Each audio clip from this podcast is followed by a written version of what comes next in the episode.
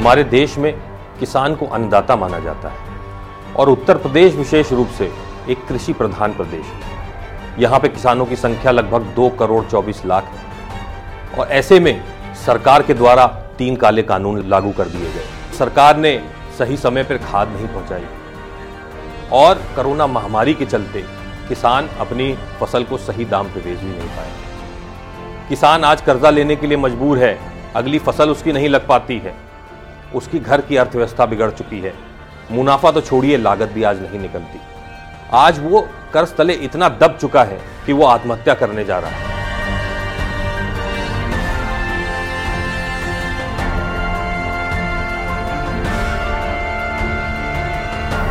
ऐसे में प्रियंका गांधी जी ने एक प्रतिज्ञा ली है।